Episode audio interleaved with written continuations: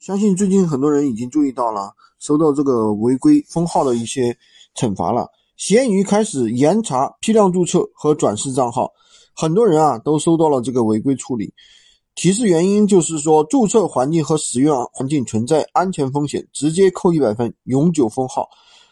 甚至有很多工作室啊，因为遇到这一次这个处置啊，不管你是个人做还是批量做的啊，所以大家都应该注意账号的一个关联问题。我跟大家总结了一下此处这种违规的处罚原因和规避方法，今天呢毫无保留的无偿的分享给大家。如果觉得有用的话，一定要记得点赞关注一下。其实早在19年啊，这种违规已经存在了啊，但是触发的概率其实很小。但是从这个22年底啊，系统已经开始严查这种违规了，尤其存在以下几种行为非常容易触犯违规。第一种呢，就是一台设备上频繁切换多个账号，平时啊一定要保证一个手机一个账号。第二呢，一台设备上频繁注册或者是注册过多个账号，切记啊这个新号不要在多台设备上去切换。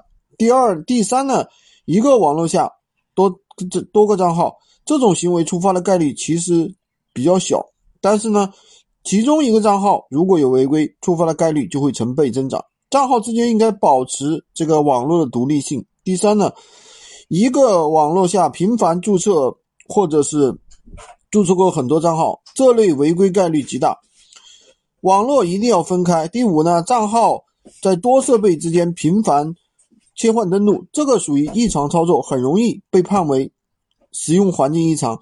第六呢，就是乱连网络，其实很多公共场合的卖家网络啊是被多个卖家连过的，不排除有一些违规行为。如果说你们连同一个网络，就容易触发闲鱼公共行为第6条关联管控啊。第7条，同一网络上有重大违规，这种情况容易触发使用环境风险。第8呢，就是同一人频繁注册，很容易如果说有违规，那其他账号很容易被关联。第9的话，同一基站下批量注册大量账号，有可能导致违规。如果说大批量注册账号啊，尽量选择在不同基站下注册。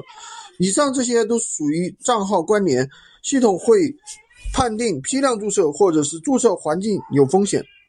注册和操作时啊，尽量保持一机一卡，同一网络一个网络啊，从根本上杜绝关联。注册和实际使用人分隔两地，而且两人都处在登录状态，有可能极大概率导致违规。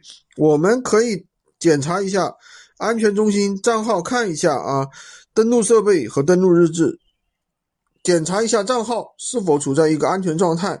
还要注意啊，账号注销以后再注册更容易触发此类违规。这类账号容易被平台定义为转世账号，转世账号目前是重点打击对象。